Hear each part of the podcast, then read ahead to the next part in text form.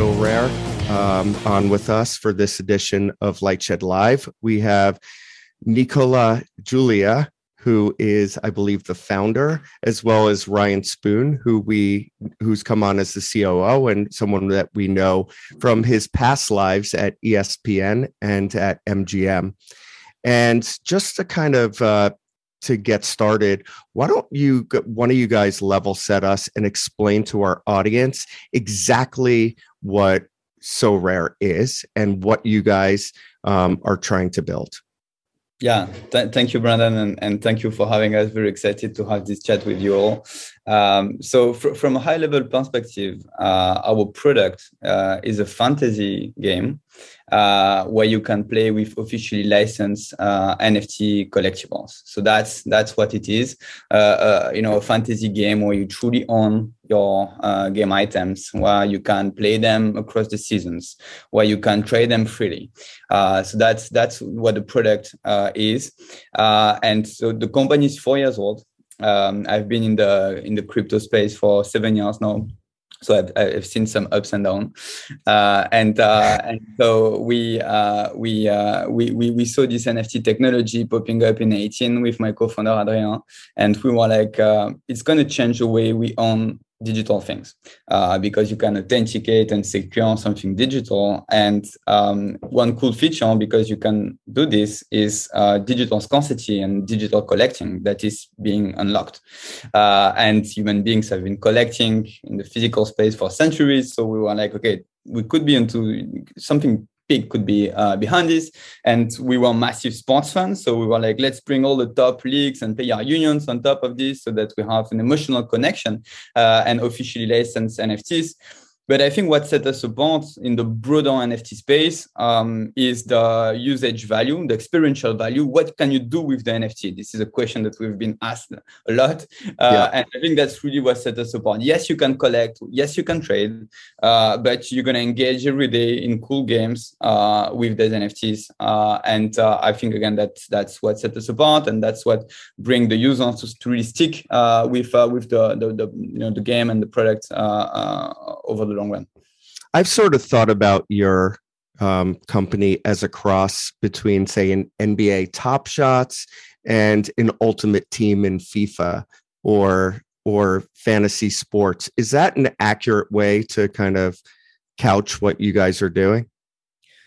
I, think I think it's uh, uh, it's it's more between uh, uh collectibles, uh, as you mentioned, uh, and and fantasy. I, I, think that that would be like maybe maybe a, a, better way. Even if yeah, obviously there's some some comparisons that are possible with you mentioned Ultimate Team, but actually actually it's a good point. Let, us dive into this because because actually we are built totally differently from Ultimate Team, like totally like upside down. Like uh, Ultimate Team, you, you, you cannot like reuse uh, your players across the seasons. You need to buy again. Uh, you cannot trade them uh, for real money. You cannot move them, uh, uh, you know, in, in a different game or different world. You, you are locked into a closed ecosystem so we have a lot of respect obviously like the amazing games but we are doing things like just the opposite way. Uh, so I, I, think maybe yeah the, the right way to put it is between uh, uh, a mix between collectibles and uh, and fantasy.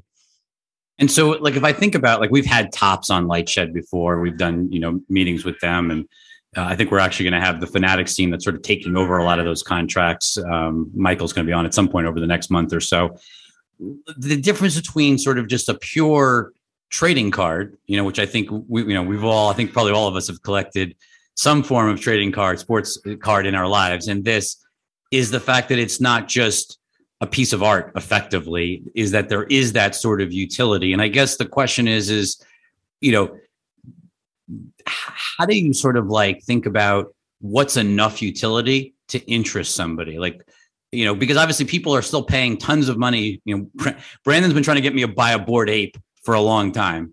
Uh, we'll see whether that was a good or bad decision ultimately. But you know, essentially the the question is is like how much utility do you really need to make something to make an NFT really have meaningful value? Yeah, it's it's it's a very interesting question. Um, I believe that uh, by, by themselves, NFT collectibles are going to be ten times bigger as a market than physical collectibles. Um, even if like let, let, let's put the, the utility value uh, aside for, for a second and just think about the intrinsic properties of NFT collectibles. So you have backed-in scarcity. So as a collector, you know exactly the supply uh, of like a certain card, and that is protected by the blockchain. And we have seen in the physical space that this is something you cannot trust uh, the publisher. So having like some some certainty around this, I think is very valuable for the collector. So that's one. Uh, second is traceability. Uh, it's way uh, it, it's like you have a, like an audit trail, right, of the of the of the change of ownership. So you can know that your NFT collectible has been has been owned by LeBron James or Trout or whoever before. So that could enhance the, and, and, and increase the value of the collectible in itself, and that could also help IP owners like the leagues, the unions to collect royalties on the secondary market. So that's opening a brand new revenue stream for them. Uh, so that's traceability. Um, then uh, so you have uh, so backed in uh, uh scarcity you have traceability uh, and uh, you have tradability it's much more easier to exchange and to trade you, you don't have to go authenticate the collectible to mail it like it's much more easier to trade it so you just take the intrinsic features of these collectibles, uh, I think that make them like like very appealing. And as our lives are becoming digital and our status, who we are, uh, you know, part of it is becoming digital. It's not crazy to think that you know this is what pe- people uh, we will want in the future. Obviously, like the physical will stay, uh, and and you know, like it's not eating into this, but but this is definitely something in my mind that's going to be ten times bigger.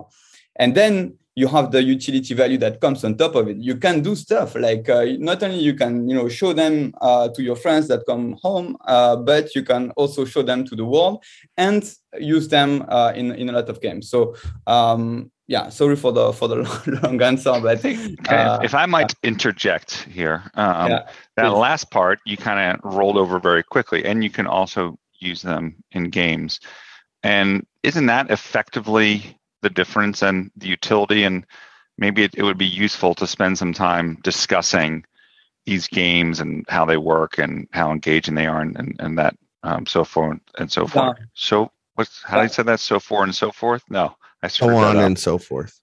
Thank you. It was the on that I was forgetting. It has been a long. It's been a long week. It's been a very long week. So we're we're brutal. excused. Walt went to Vegas, Vegas, this week, so yeah. So that's still clouding my brain. You got to excuse him.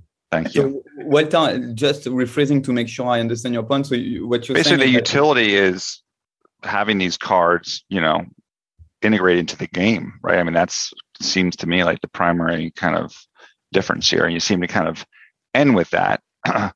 um, but isn't that kind of the strength of of what you are? And maybe you could go into like what describing more about the games and the utility yeah, of the cards. Thank you. I, I, totally agree that that's really what set us apart. Uh, I was just highlighting the fact that you know uh, NFT collectibles by themselves are, are, you know have some very cool properties, right? Uh, but exactly that's what set us apart. Uh, and so you can use these collectibles in our game, which is a fantasy game. So uh, uh, you know you would um, compose a team with the NFT collectibles that you own. Uh, based on the performance of the player on the pitch, you would score points with your team, uh, and uh, and then you you would get ranked uh, against other other managers uh, across the world uh, and get rewards based on your on your ranking. So you'd have like tournaments, um, like for soccer, it's two tournaments a week, and and and and you would progress based on how you, how you ranked in in this in this tournament. So that's that's the basic the, the basic product loop. Um, and maybe Ren, you want to to expand on uh, on, on this one? No, I I think that's that's right. There is the NF the NFT for us is a means to achieve the pieces that Nico just described. Guarantee the ownership, guarantee the uh, scarcity, and and we can talk about kind of how scarcity works with us, but it's very core to our philosophy and to enable both the visibility of those things, but also the um, the trading, the buy, sell, mm-hmm. trading. Um, so before we get into that, because that's value of the NFT. Again, let's go back to utility of the game. I understand fantasy. Um, so if I have an NFT of uh, Mohamed Salah and I'm doing fantasy for uh, soccer, is that like I'm having, you know, in some of the fantasy leagues I'm in, you can hold a player from season to season. Like how long yeah. So do that does the utility last and like just go through a little bit more in the details of the utility of the game? Because again, if that's the differentiator, understanding that aspect of it, I think is important.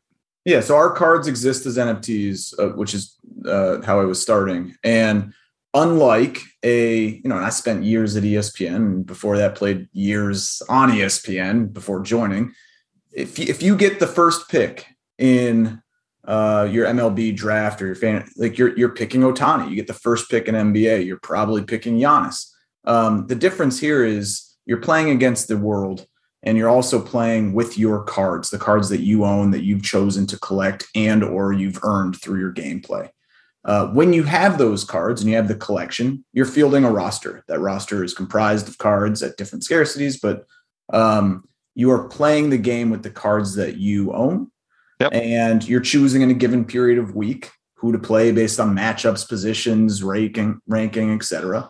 So and it's we, it's a weekly it's a weekly game. So right so now in soccer we run two uh, tournaments a week. Um, and they are comprised of a couple different variables. One is you can play based on the card scarcity. So we have divisions based on there's a free to play mm, that's common. There is yellow in our terminology is called limited um, rare, super rare, unique. You can play against like minded cards. You can uh-huh. also play against other filters or things that we've uh, created or editorialized, if you will. Geographic, age, yep. we have an under 23 division. We have classifications on uh, a player for something called Underdog League, which might score under a given ranking. So it encourages more scouting. We can we can be really creative there. And then we hold back a portion of the population of cards as rewards for the gameplay. So as you play, not only is your card, hopefully you're getting enjoyment, you're having fun. That is the most core part of the whole thing. That should be fun. Um, but you're also able to grow your card base uh, through good and, and hopefully great gameplay. Does it impact? So again, the uniqueness of me being the only one that can that can have um, Mohamed Salah um, you know, or, or perhaps Luis Diaz is who I'd want to have at this point. Does that impact scalability? Because you know, if you want many many people to do this, yes, you'll have the the free cards that multiple people can have. You know, maybe lesser players, but if only one person has Luis Diaz, does that make it less interesting in terms of the utility of the of the um, of what you're doing? Um, so uh, the, the, way we've built it uh, is uh, that so, so, for like let's take Mo Salah. So you would have the unique uh, uh, Mo Salah, then you have the super rare, which is 10 edition, the rare 100, the limited 1000, uh, and so like basically like you would have game modes attached to these different tiers or scarcities, right? Got so it. that's like if you are playing with like more resources, you can go with the unique, play only with the black cards, and if you are if you have a lower budget, you you can go uh, towards the bottom of the of the pyramid basically. So that that's the way we solve uh, this. And I think first, it is really important to our gameplay and to our and this is Nico and Adrien's uh, you know core to their founding and philosophy. There are the same number of cards for every player. So the best in the world as and this is the number we have in soccer and it will be a different number as we talk yep. about mlb because of sport and wait, wait, wait, can, I, can i just step in for a second why should there be only the same like why shouldn't there be more rarity to certain players and others because they're like just to create exclusivity yeah it, it, it was like uh, it was a very important point for us uh, to treat all the players in the same way and then to let the market speak. Uh that that was really like a fundamental point. And we want like like do we want to be like the the you know the people saying okay like it's going to be like uh, that number of uh, lebron and that number of Giannis and why like what are the criteria we are taking for to do that? Like are we like like why so we cannot do that. So so like so we, your point is the market's going to set the price and you're just going to fix and and the whether there's a thousand or ten thousand or a hundred that's that's the only decision you're making is just how many there are of each one. And then exactly. and that creates and a fun. Go ahead, Nico. Yeah, Sorry. No, no. yeah uh, yeah like and also like the way you you um you put them in the market right like you like there's a way to to, to like to manage supply and demand across the season right like and you, you cannot sell them all at the beginning so this is also like a decision like uh, that that we we control so how do you create rarity then are there different versions of the lebron card is that how it works so there are uh, obviously we're talking about soccer and and the, the MLB baseball is behind. No, I know. Sorry, um, but he brought up the the LeBron yeah, example. You got, you got, to stick soccer, to your background though, Brandon. Maybe that's aspirational. Ask, yeah, exactly. So in soccer, there are 1,111 cards for every player. There's one one of one unique. There are 10 super rare, 100 rare, yep. 1,000 limited, and so on. Uh, because the the the free to play game uh, that number is effectively, you know, it's randomized to the player, but it's uh, not capped. Um, so that creates the scarcity. We then are able in a given game week to, and that also not just creates the scarcity, it is publicly and uh, permanently clear as to what the serial number on a card is. And by the way, I, am a huge card collector. I love cards, the cardboard stuff that Richard was starting with. That's me. Um, and I don't know how many print runs there are of all of those. Um, now you do when they're serial numbered, but that is core to who we are. You can then take those and we can now start to create some really interesting game dynamics. Um, and that can be forced on limiteds are only going to play limiteds hypothetically. It could be based on scoring preference. But that's the utility aspect to the right. If you have these, you own them, and then there's no reason not to play them at that point. Um, and as you play them, and uh, uh, hopefully you're also uh, amassing more cards through the game play as well. Just How to the clear, prize? I think, I'm sorry, Brandon. Go ahead. No, I was going to ask how the prize pools work, and for rarer um, cards, when those match up, I assume the prize pools are better. I don't know about bigger because I don't know what if there's a financial kind of aspect to the reward system. I had read that you give away tickets and other things probably in conjunction with the leagues. Can you can you explain the rewards? Yes, uh, so we there's uh, uh, like like two big types of, of rewards. Uh, one uh, is uh, NFT counts. So basically, in the rare like uh, division, like you would get rare counts from the higher scarcity.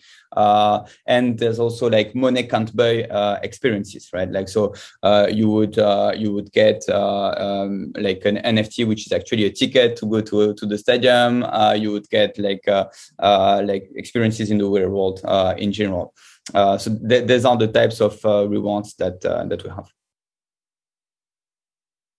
What about is have people been gambling with these on the side? Do you know kind of uh, if if there's been other utility that isn't necessarily sponsored by you guys um, that's that's kind of happened? Um, so in in the in the like the product decision that we've made uh, that was very clear from the first day that the game will always be free to play right? Uh, so like you can enter like you can think about like um, owning these nfts or being part of a club and accessing cool experiences because you own uh, because you own these nfts so uh, you own the nft you can enter the fantasy game uh, and uh, and that's and so, so that's obviously like nothing to do with with gambling. Then you can you can move these cards inside games and side experiences right? Uh, and uh, and we we don't you know we don't uh, we don't support gambling in in particular. this is this is yeah this is not something that's part of the of the of the broader vision at this at this point. But if you take take the uh, the gambling part of that, uh, um, which is not applicable here, the the other part though is which is because it's an NFT and this stuff is on the chain and it is public, there is an ecosystem that can support um, our community, our cards. And so we have seen other interesting companies um, go deeper into areas than either we are resourced or prioritized at the moment. Um, and so there are great companies. There's a company named Sorare Data that go really deep into the data side and, and thinking about projections and whatnot. There are other people who are thinking about maybe maybe they have a better version of the game uh, dynamic that we haven't created. Um, that's great. Uh, they should be allowed to do that. Um, and the, the, interesting part about the NFT side is we can validate and, and verify that I own XYZ card, Rich owns XYZ card. Um, and the NFT, like, these are the core pieces from um, kind of the chain that allows those pieces to occur. Yep. Could could somebody create a gamble, a, an actual gambling business built on the cards? Uh, like technically, yes. Uh, legally, no. I think I think the, the answer is uh, as simple as that. Like technically, like these NFTs are uh, uh, you know, like they, they are um, uh, based on a public database, which is the blockchain. So anyone can come and creatively like build experiences on top of it. So uh, technically, you know, we, this is not something we can prevent. Uh, by the way, the same way that you cannot prevent like someone to take screenshot of like game items in a video game and you use them in different games, like that's that's no different.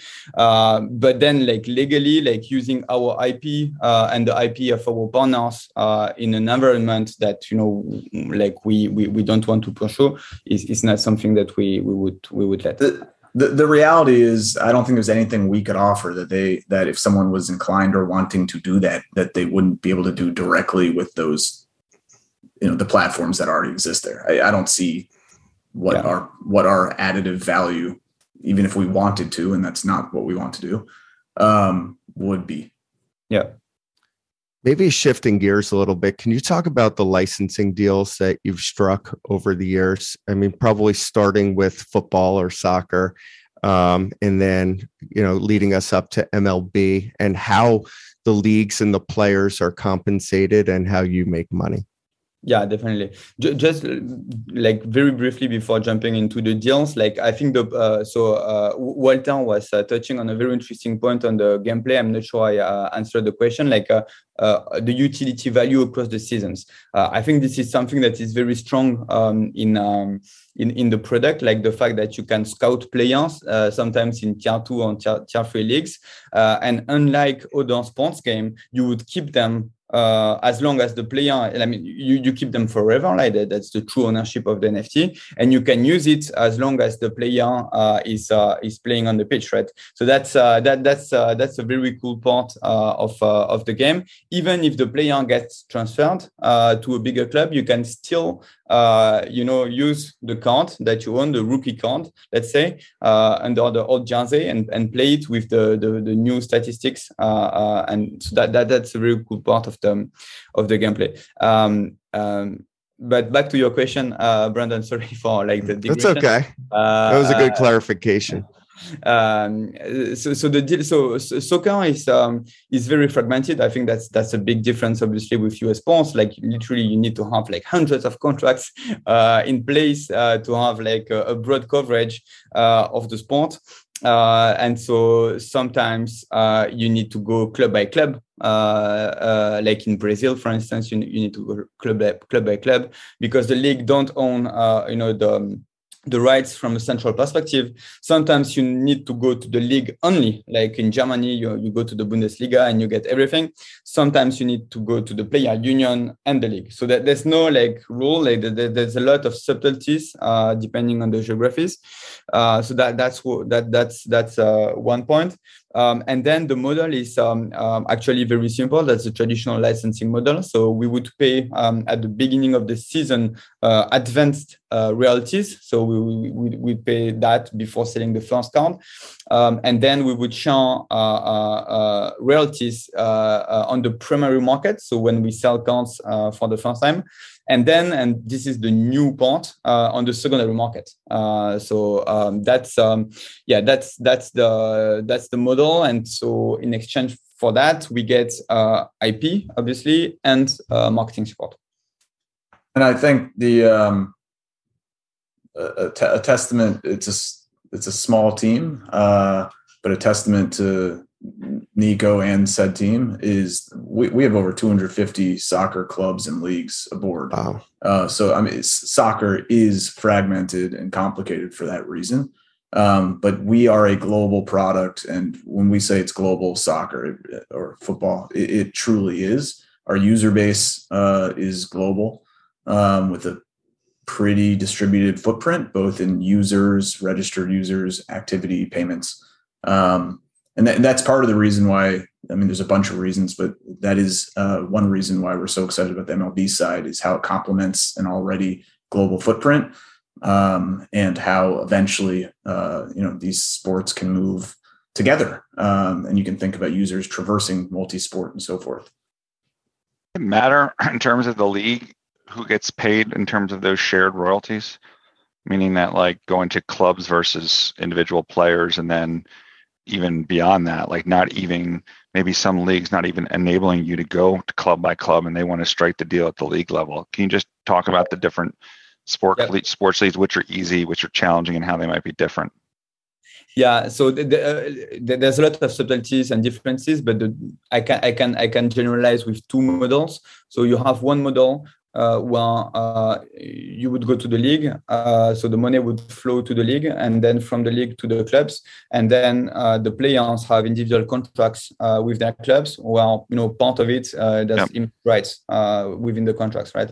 So that's one model. and then you have a second model where you would get a deal with the league and a deal. No, no, I understand that that can be the differences. Which ones are which though, in terms of reality in, in your negotiations? Oh yeah, in terms of, oh, yeah, in terms of reality Oh, okay. Um, so, uh, so uh, in uh, in uh, in Germany, uh, it's uh, it's a deal directly with the league, mm-hmm. and then the money flowing to the clubs. that's the same in the UK with the Premier League. Uh, if you think about the Latin leagues, uh, uh, so uh, Spain, uh, Italy, uh, and France, there's there's a, the union and the league. So part of the money is, is flowing to the player union, and part of it is fl- flowing to the to the league. so that's yeah, that's how it works with the top five. So so when someone owns it, and and if someone owns it and then sells it for a higher price at some later point. Um, are there incremental royalties that get paid through to the clubs then? Exactly, exactly. What, so, what happens on the flip side? Meaning that, because obviously we're seeing, you know, the dark side of crypto more recently, yeah. NFTs. Let's say I bought, you know, paid a 500 grand for one of these cards um, and then sold it for 100 grand so it's less do i still get paid money as from the club yeah, so uh, right now we, we haven't introduced the, the, the commission on the secondary market uh, for soccer. This is something we uh, we we are we are uh, studying for uh, for the future. This is something we will do for US sports uh, from the get go or, or, close to the to the to the launch. Um, and uh, and um, to, to, to your question, yes, like uh, we uh, we will uh, take a commission on the transaction. Uh, so whatever the, the price uh, of the transaction, we, we will take a cut like um, any marketplace basically. And kind of to, to swing back, that was not intended, and it is a terrible pun. to the MLB side, the obviously you know here this is a deal with the MLB and the MLBPA. Uh, and so those, you know, it's a it's a it's the trio of us, MLB, MLBPA, those three together. Uh, you know, there's uh, just a couple conversations there. Those lead to long conversations. Uh, but with that, our cards, our gameplay will have league marks, team marks, player marks. Um, and so there are nuanced differences, not just within uh, each sport, but then also, you know, league to league. And in this case, um, you know, there's three logos behind Rich, and and that's uh, that's who that partnership's with. So maybe the the obvious question to follow up on that is like, since leagues are getting paid new money, players are getting paid new money. Um, why would everyone not want to do this? Like, what's what would be stopping a league or a players union or even a player directly? Like, what would be the the argument against working with Sorare? They they should all work with Sorare. No, yeah. but I mean, uh, you know, are, are you giving up exclusivity or like, are you giving up potentially four other competitors that you might want to work with? Like, you know, Look, I, I, guess we, I'm just trying to think of like, yeah. why would, the, why would deals not happen um, as you go forward? Well, I think, you know, if, if, on the licensing side, and I lived this in a very different world at, at ESPN, where our business, you know, really stand, stood at the requiring rights um, you got to be thoughtful about this stuff and we think a lot about this as well on our side which is we we have to carry their brands and their their marks uh, with great care. Uh, similarly, on their side, I think this business in general, if we started and we spend a lot of time talking about scarcity, scarcity uh, is required not just within a company and someone who's thinking about it, but also a market, right? If you had an infinite number of these and it wasn't an exclusive vendor, that's a different outcome over time as well. And, and might be short term nice, but long term, uh, I think devalued. And so they need to be thoughtful around who's the right partner to work with, who's thinking about this. And, you know, this is my sales sales pitch, but someone who thinks about this nonstop and and you know we we know what we want to be. We want to be very laser focused and narrowly focused on NFT based games. Um, and that's where our eyes are pointed. Uh, and so that's the lane we're trying to work with. Uh, and that's the lane with which we'll work with MLB, and they'll have success with other people in other lanes. Yeah, so, exactly. Oh, sorry. No, no, no go, go ahead. ahead. No, no, no. So, uh, uh so I think we do see NFTs as a technology like mobile or the web, and and and so like we have a very specific use case where we seek exclusivity, and um and as Ryan said, like there would be like uh, other companies like building successful businesses with different type uh, of uh, uh, of businesses, but but the questions like we we've heard from the unions and, and the leagues are like who is uh, for for our category obviously who is the best player uh, the best team uh, to help us build a billion dollar business out of this? Who uh, is going to help us uh, reach a broader audience, a global audience, and, uh, and, and, and make a difference there? Who's going to build the best experience for the fans? Um, and I, I, think we, we, we, we, you know, we, we had and we have compelling res- like answers for, for, for these three big questions. Um, which um, uh, plus the experience obviously with, with soccer 1.8 million uh, registered users without any paid marketing uh, closing the year last year with uh, 325 million uh, in uh, in in sales. So so basically proven expertise right? Like not only being the category creators category leaders but but but but proven expert, expertise and results so um, so so yeah i believe those are the, the three big reasons why like um, unions and leagues like to partner with us. Ryan, you're sort of in sort of the most interesting position because it's sort of you've lived through traditional legacy media and how it tries to pivot to the future. You got involved with sports betting probably at the time when sports betting was at its pinnacle of excitement, eh, you know, not just here, but you know, certainly in the US, but I'd even say sort of around the world. And now you've jumped into sort of the NFT fantasy world. And I guess it, it, put your MLB hat on maybe for a second. Like if you were if we were sitting in sort of Kenny Gersh's shoes, who uh, I know was on the other side of this transaction, but if you're sitting on the MLB side, all these sports leagues are trying to figure out how they improve engagement. That you know they see ratings are sagging, you know ratings are struggling. You saw that at ESPN when you were there. That's nothing new, and it's only getting worse. And listen to Chapek talk about it last night on Disney's earnings call. And so you know sports viewership is down. Sports betting, like you know true gambling, has certainly not led to this resurgence in viewership that was sort of hoped about. I mean, yes, we're not fully legal in the US, but certainly as legalization has happened, we haven't seen a revitalization of ratings.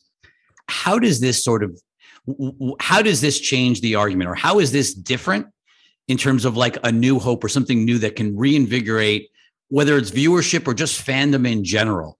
why is this different or how do you think? Because obviously that i assume that's why you came to Sorare. So maybe just explain like how you think about the importance of this to the leagues. Yes. So first uh, uh, two prong set. First i will say comps matter so um, while i agree with most of what you just said you can um, tell me um, what you disagree with actually you can feel free well i agree with the the um, the engagement focus and so forth. But ratings have actually been good over it depends on the comp, right? If you pull it back 10 years or whatever, but they've been healthy and positive in uh, over a much more compressed period. That doesn't mean that in the macro, like start to zoom out, that they don't go down. Um, and, and so here's the example I give a lot. At ESPN, and I love ESPN, we all had every single person has the same business card. It doesn't matter what your title is, whether you're Jimmy or you're me or whoever. You have the same business card and it says serve sports fans anytime, anywhere. And that that is all I thought about for however many years, eight and a half years. How do you reach new fans, So how do you widen? And then how do you go deeper? How do you drive fandom within? And that's what every single employee thinks about. I venture to guess that that version of a card, that version of a mission is no different at any league office, maybe said slightly differently. It's really not different in our office. Um, like when we think about how we want to achieve, Nico and I don't dis- generally discuss things around optimization of dollars. It's optimization around usage and users. Ultimately, the good stuff all comes if you have those, and anything else is short term if you aren't driving that. So then you start to think about the verticals of how do you reach new fans. I know for fact on the fantasy side, like the traditional season long fantasy, the meaningful part there, and the example I would give all the time, and I say this when I worked at ESPN, so I'm not sharing anything but our most engaged users played fantasy football. And they spent over 100 minutes per session on a or not session on on a sunday. Espn airs no football on sunday. And so like okay that's great. That's really deep and different. And now look at how people watch red zone which is how i watch right? I watch the patriots but it's not the patriots. I watch red zone. Well mlb has a great product there. Nba has a great product there. And so that's sort of satisfying one I think trading cards matter a great deal there, right? Like how many people were introduced to Wander Franco last year through trading cards, Acuna and Alvarez and Ohtani and so forth. Fantasy, now you have trading yeah, cards. Trading and fantasy, right? yep. We are literally the intersection of that. And that that is but like that's what I was I spend my personal time on both of those things. What a blessing to be able to join a company and do this for a living where you're now kind of intersecting those on the other spectrum where I spent my prior, like on the betting side, I think it's the same thing, which is for the majority of people, not all, placing the bet or listening to Bill Simmons on Monday morning give the lines or looking at the box score and, and looking at kind of like last night's game, which breaks my heart on the Celtics, like the data of where and when win projections, and it's fascinating. Um, and so we're reaching different levels of fan and driving engagement for some people, that's totally additive or supplemental. Um, but it is different than like how we grew up, all rooting for the team that is geographically or you know family based. When you think about baseball, is it easier to kind of accomplish what you want to with baseball than it is with soccer because of all of the statistics that you have in the game. I mean, I just I think about my own fandom, yeah. and I'm deep down the fantasy rabbit hole. You know, since I'm probably eight years old, um, and thinking about all the statistics that are there, and it it just seems like it's the yeah. pinnacle of um, of creating the utility that you want to create. So it really is for our gameplay. It is a perfect sport uh, for it sounds like you. I know for fact for me, it is my it is how I first played fantasy, and it's running through the box scores. There's a commissioner and so forth. Running through the box scores, they're rich with data. Ever, you know, there's lots of players. They all have interesting stats lines. Everyone plays 162 games. Everyone plays roughly six games a week in two series. So it's very rhythmic and calendared. Prospecting, which is core to our soccer game, that is really core to uh, baseball, who was, I think, one of the most traded or certainly one of the most uh, sought after cards on the card market was Wander Franco. He didn't play until uh, fall and was remarkable. And so that is core to kind of what the game is. Um, and then if you think about on the collecting side, for a lot of people, again, I'll talk about myself. Uh, that's the first set of cards you get. That's the first set of cards you open. And so these things are very naturally put together. Uh, it, it is a it is a great sport for all the reasons you described, and uh, our platform will hopefully do it justice. Amazing. Um, you want to go to the Q and A here? Sure. We have one from an anonymous attendee. um, maybe someone that trades Pokemon cards. Rich said everyone collects something. How is free to play monetized via ads, or is the proposition to upsell customers um, to paid NFTs? If you can go through that, would be great. Thank you. You want? Oh, I can do it. Um, so th- there are we we don't think of the free to play side as monetization. Um, the um, there are not ads on the site. We're not collecting, you know, CPMS, et cetera. Uh, I, I, don't want to say never. Like, are there interesting integrations that are relevant over time? Maybe, but that that is not something we think about. Uh, again, I, I, this is a super simplistic answer.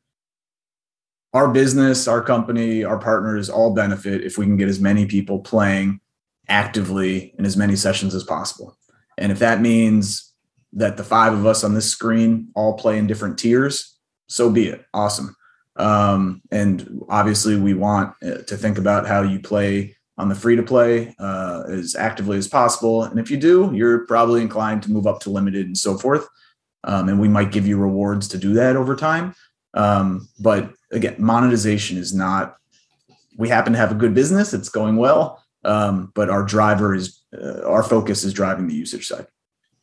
If if I could just jump in though on that, like because I think Walt's asking that or that anonymous question sort of interesting. Like you have tons of MLB and MLB Player Association sponsors that like spend a tremendous amount of money on, you know, putting logos on jerseys and ads behind home plate. Like they they want to. I mean, they're trying to figure out how you know brands are like trying to figure out how they. Yeah, yeah, exactly. No, but they're all trying to. too soon. Too soon. Uh, it's just cruel. Um, no, but I mean, all of these brands are trying to reach consumers, and you have a digital sort of, you know, a, a, this digital asset that could literally have any form of branding on it. I know you're not doing it today, but it, forget about even like traditional advertising, but just sort of yeah, I mean, reaching sponsors seems like a just a natural progression. I mean, unless I'm missing something here. I think we our approach is is and will be what's the best thing for the user and the community. So how is it additive?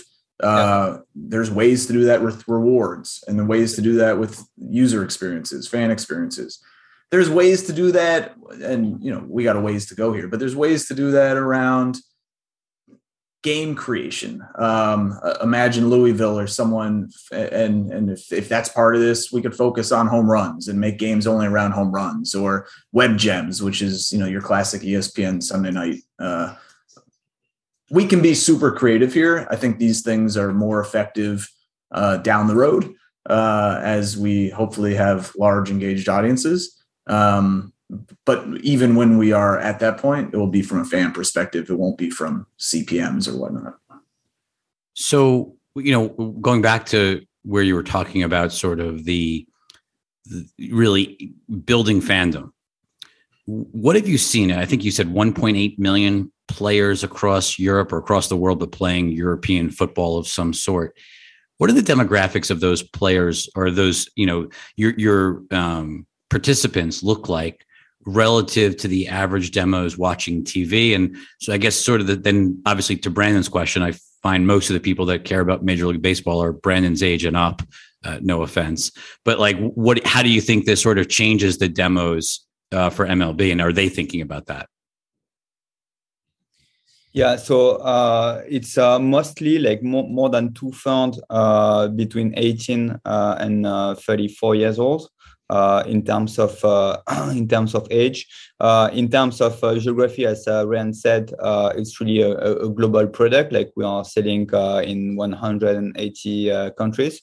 Uh, and uh, and it's uh, like the, the, the like the the biggest geo is still Europe, but US is already in the top five in terms of in terms of in terms of geography, and we, we are we are growing faster in Asia. Uh, and uh, and and then it's uh, it's still um, it's still like um, I would say urban and educated type of user persona. Uh, uh, and uh, and uh, I think one of the big uh, uh, goal that we are pursuing this year is to you know to to grow to you know to the to the next user persona like every every day like a football fan. And and and for that like we we have like big goals around like making the game more fun more social improve the free to play part of the game. So these are all like big topics for us internally when I think of fun and social, um, it brings us back to an earlier topic, which is gambling, especially as it relates to, to fantasy, because that's a lot of fun. And I don't, I'm not sure that there's anything more associated with gambling than fantasy. which is effectively the utility. But Ryan, when we brought that topic up earlier, you were just like, well, we're not doing that and it can be done. But so what are the what are the kind of aspects from a regulatory standpoint, whether you effectively enable it, right, by having this, you know, these cards for other people or yourselves to to have this that's this really explode on the gambling front because because clearly they're you know that's a highly regulated um, area uh, how does that vary by market? How do you see that kind of playing out? Would be great. Thank you. Yep. I, I spent, you know, my prior uh, job was in that market. Th- this is fundamentally different. Um, and we're not trying to facilitate that. We don't believe that that's part of the gameplay. Um, we're not asking stakes to be put down. We're not going to facilitate stakes getting put down. Um, when we say social, it means and we see this organically happening both physically we see it on on social itself uh, where right now you're competing against others in a uh, population of other uh, man we call them managers but managers who are um, playing within the same tournament. We haven't done a great job yet of facilitating you know nico and i in addition to playing there playing with ourselves. And while I respect some of what you said, I on the counter at ESPN we never facilitated any anything there, and there's a lot of leagues I play, including two active baseball leagues right now, where it's literally to stay in touch with friends and to have communication uh, and and you know the shit talking, whatever you want to call it. Um, and you don't gamble with those friends because I've got leagues on ESPN as well, and there's always money involved. I, I do not. Um, the, I mean, what uh, percentage of those fantasy leagues on ESPN do you think there's not some PayPal action on the backside, or I guess it's Venmo now? I I I'm sure there is plenty. I don't know how to quantify that. I don't know if we ever could. No, it's more of a kind of a you know, yeah, but remember a subjective jab at saying like this seems like kind of an obvious way to to get more engagement, right? But our, but our engagement's not coming from that. It's coming from we have a reward mechanism in the form of cards and we have a and and that is uh, part of it we have a you know for people who buy and sell trading cards of which i have a lot behind me um, right like you do some of that to because of what you root for and, and love and i have big collections of very specific things and then i have others where i i and my kids help support a lot on eBay back and forth. And you hope that those go up in value. And then there's other ones where they're you're doing that to fund your personal collection, your PC, whatever you want to call it. Um, and so like that's the dynamic we're more focused on rather than uh, you know the world that I, I yeah used to be in. We, we, we have we have like uh, uh, ex gamblers you know coming to the product and uh, the the vast majority of the feedback from them is like you know, I used to love gambling because of the skin in the game and the emotion watching the game. I mean, everything yeah. that we know about gambling, right? Uh, and they and and they are like, okay, but that was very transactional, right? I put money, I win, I lose, and that's it, and then I do it again and again and again. Uh, when you come to Sorare, like you buy cards, collectibles, you enter into these tournaments, and you have the same type of skin in the game because you know, obviously based on what's happened, like you can win something and sometimes something big. But at the end of the tournament you still own your cards and you yep. still have this connection right? So uh, we like in my mind we are bringing the best of the free to play games like the social elements and so on and the best uh, of like the like the, the dfs or whatever you you, you want to, to call them uh, uh so uh, in a unique way with uh, with this connection with the nft that you truly own and, and keep on like across the seasons can I ask a technical question, kind of shifting gears a little? Um, you're built on the Ethereum blockchain.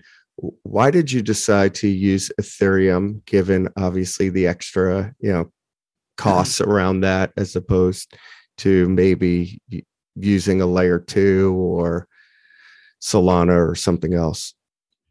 Yeah. So, um, so, so, like, like I think in terms of product philosophy, um, we always made everything uh, to abstract all the complexity for everyday fun, right? Like, so, uh, you know, you can come with your credit card, we partner with Stripe, it's one click, you generate, we generate your wallet on the go. So we really abstract all the complexity. In terms of blockchain infrastructure, uh, we made two decisions. First, we are not blockchain builders. We don't have a token. We don't have our own blockchain. So this is something really that set us apart in the broader NFT space. When you look at all the other play, like a lot of other players, right? Like took this this road. We we didn't. Like we are an entertainment company, and and we want to bring joy and fun to to fans, and and and that, that that's our job. Uh, and then the, the the second thing that we did is so actually to stay in the Ethereum ecosystem because that's that's where like the the security, the scalability, the history, like like the talents, the money is. Uh, but we are building actually on the layer two. So we are not uh, on the Ethereum chain. Oh, okay, are, you are. Okay. Yeah, we are on we are on Starkware, which is a, a zero knowledge uh, proof uh, type of uh, layer two uh, on top of Ethereum. Do we? Have, I think. Go ahead, Rich. Yeah, I was just going to ask the other. Um, we have people really like asking you anonymous questions. Um, uh, you know, is there any exclusivity component to these licensing deals with the leagues? Would anything prevent MLB from licensing these same rights to a competitor? Uh, yeah, so the, the answer is yes. Uh, we, we do have long term uh, and uh, and uh, exclusive deals in our category. yeah, and so that's really if, if you think about sort of like the biggest risk to the leagues is is picking the right partner in, in terms uh, of like when I asked you before, why would everyone not just want to do this? Because it's obviously new incremental dollars, whatever the size of them are. But isn't that true across any rights? Right, like the the.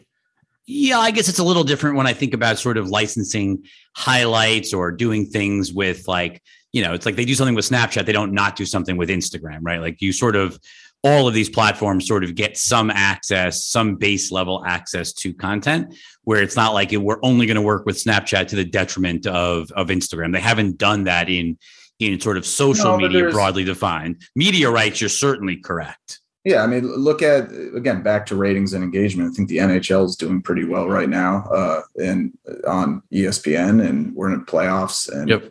like, there are um, my point is, I think there's always an importance for all sides to think about what's the right thing for the usage and the right thing to grow um, beyond just the the transactional side. Um, you know, there are parts that are commoditized. Uh, that's not to say I lived in that some of the highlight parts or whatnot, but um, I think you also need to think through in, in, our world and other things, no different than if you were to put the games on or formats of games on air. Um, for us, if these existed in a bunch of locations, scarcity no longer matters. And uh, go back to 1990s basketball cards, and we have a good example of what happens when there's mass production of this stuff. And so, you know, the the exclusivity is really important there. And if you are choosing that on both sides, you got to make sure you're with the right partners. Uh, just like you know, we are very thoughtful about MLB being our first non soccer sport. Uh, and that's a decision and a resource prioritization and all those sorts of things on our end as well. Um, and so we we obviously are confident, feel great about that. We uh, hope that they would say the same on ours.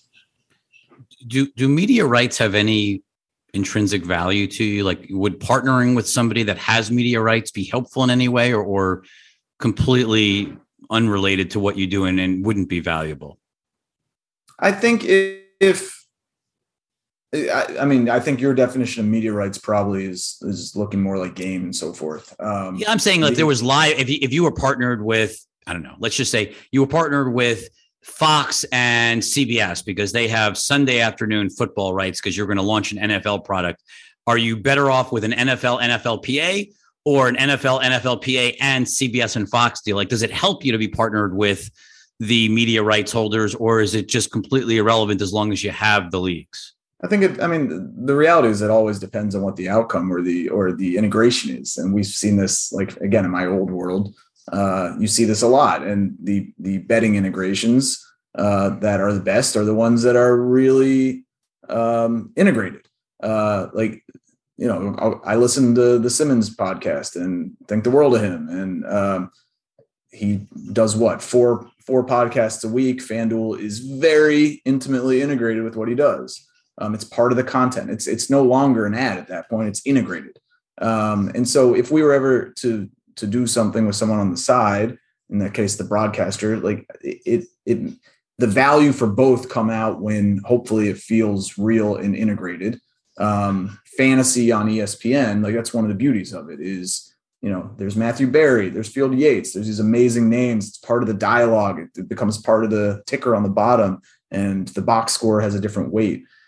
That's what I would think about is is um, if we were to do something or or have some integration with Sunday Night Baseball or MLB Network, like what is it doing to elevate the game or to elevate the fan experience? We have a question that's not anonymous um, that's just come in. It says, Hi, can you help us understand why a league would choose to partner with Sorare versus a competitor, for example, Animoca brands? Yeah, so I think that um, there's uh, so it's uh, it's uh, it's a broad question because uh, she mentioned uh, uh, another company operating in the what what we we should not call the NFT space again because it's a technology, but building different products. So Animoca brands. Uh, but I, I, think that what's at the point is that um, we uh, we we have this uh, usage and experiential value that uh, that is really unique, and we have retention levels that are close to Netflix. So we we we are we are like really building this engagement for for the fans that is pretty unique in, at this intersection of NFT and sports. Um, we are, we have been here for four years. Um, and uh, and we we had a very organic and uh, strong traction uh, over the years to reach like the, the, the very strong metrics that that we mentioned. Um, and yeah, we we we we have a track record of growing the audience for for the leagues in soccer and soon uh, uh, uh, in baseball and uh, and other sports. So so I guess there's are there's are like three big reasons. Um, I don't know, Ryan, if you want to to expand from your point of view, if you you see points. I think the the the last reason I think is we're gonna we're gonna be successful here. We're already successful in soccer. And as you hopefully build up multiple marketplaces, multiple games, multiple user bases, the big vision is that we are able to move people across sport and people across games, and that we can be like the aha moment to me is that you take Alonso, and if that's the person you love, and you also love Mbappe, and you trade that card, or in the you know down the road, there's a way where there's players across multiple sports. We're going to be able to enable all that uh, well, you know, we're still, uh, again, excuse the pun, but we're, we're in the first inning. Um, but as we get there, I think that's a huge idea. And so there is intrinsic kind of uh, um, energy already happening in a marketplace, and the game is going to be consistent but unique to each sport, and that will bear with it a lot of room to grow each. It's like it's like Bezos saying day one. I keep using inning, but yeah, that's fine. It's fine. You did an MLB deal. You're allowed. Seems relevant. Yeah. and and yeah, maybe touching on two two last points on the on on the the question uh, uh, uh, from Alana. Um, I think the leagues obviously also value the fact that we we are very strongly backed. So we raised the biggest Series B in Europe a few months ago, 680 million uh, by the backed by the best investors, Benchmark, Accel, and more, SoftBank, uh, and uh, and we have been profitable, you know, from almost the first day. So this is something pretty unique as well, uh, and um, and so yeah, this this is something that that that obviously they they they value uh, and uh, as Ren said uh, previously uh, in in the pod like we are really focused in being the biggest uh, company in the world of sports entertainment and nothing else. So um, she mentioned uh, Animoca, so that they are doing a lot of NFT projects with different brands. We do one thing, uh, and and we we are like uh, all our energy uh, is focused on that. So, you know, I guess the you guys have had a tremendous amount of success in a pretty short period of time. It's been no secret, sort of what you've built with with soccer or football overseas. It's sort of like just begs the obvious question of like, why are the why did ESPN or Fox Sports like, you know, why did someone not try to build the same thing in the US, the US version of this. And no, I mean, I, Ryan, I, I, guess you've worked inside of multiple of these companies. Like it just seems so obvious to me. Like, oh, Sorare is doing uh, this for soccer overseas. Let's do this for all the U.S. sports that we broadcast in the U.S. So I'm going to start and give credit to Nico, and then I'm going to come back to the, uh, the other. okay. This is not as easy as it seems. Like, and and like the Nico's partner Adrien uh, starts, you know, ran, runs technology, founding CTO, et cetera. Like the blockchain stuff, it's you got to get it right. It's not, it's non-trivial. Um, and it is different than I think what you necessarily wake up every day if you're trained to do something else the same the same answer to yours is the opposite to why us, which is I love ESPN. Uh, I have a ton of friends there. Uh, it's true at all the com- at all those companies. We wake up every day, and this is all we do, and this is all we're going to do. And the hardest part of Nico's job, of my job, is making sure that we are focused and prioritized, which means cutting a bunch of stuff. These conversations, like they would be fighting for resources and other things at larger companies. They might have more people, they might have more dollars, but they're not waking up every day thinking about this. They're capable of thinking about this, but they're also thinking about a thousand other things that I'm spending my day making sure we're not thinking about. Makes sense. You want to wrap us up? No, I mean, just want to say I really appreciate both of you guys coming here. I know it's a big day for you. I'm sure you have a lot of uh, media to do today, and um, and thanks for telling your story. Thank you so much. Thank you. Thank so you. Much. We look forward to playing. Yeah, playing, trading, and and getting involved. Exactly. Getting as many Mets as possible. so the, the shameless plug go to sorare.com slash mlb um, there's a uh, enter your email and as we this will launch in summer so as we get there, you'll get the updates, the notifications, etc. In the meantime, obviously, soccer. Uh, yeah, maybe that's just a great question to ask. People. Just before before we actually lose you, why did you actually wait to launch mid-season versus sort of waiting for a full season? Like, does it matter, or did it matter that you weren't getting out before the season actually started? Obviously, if if if stars are fully aligned, everything works, the deal was done in time, and all that kind of stuff. It is it would be better to start on day one of a season than uh, mid-season. Um, there are realities, uh, and it was not lined up that way, um, which is not a critique. But I would rather launch mid-season than delay uh, an extra six months or whatever that um, that's an estimate. I don't quite know what exactly what time that would be. Um, and so we'll get out. We will adjust the game, the gameplay, and so forth to be uh, to recognize that that is a fractional season, if you will, and keep learning, keep growing, keep improving so that the product we launch in the summer is not as good as the product that will be there at the start of next season. And that's fine. That's anticipated. That's that's a good thing. Thanks, guys. That was great. A lot of fun. Good luck. We'll be watching this summer. Thank, Thank you. you. Thanks so much. Bye.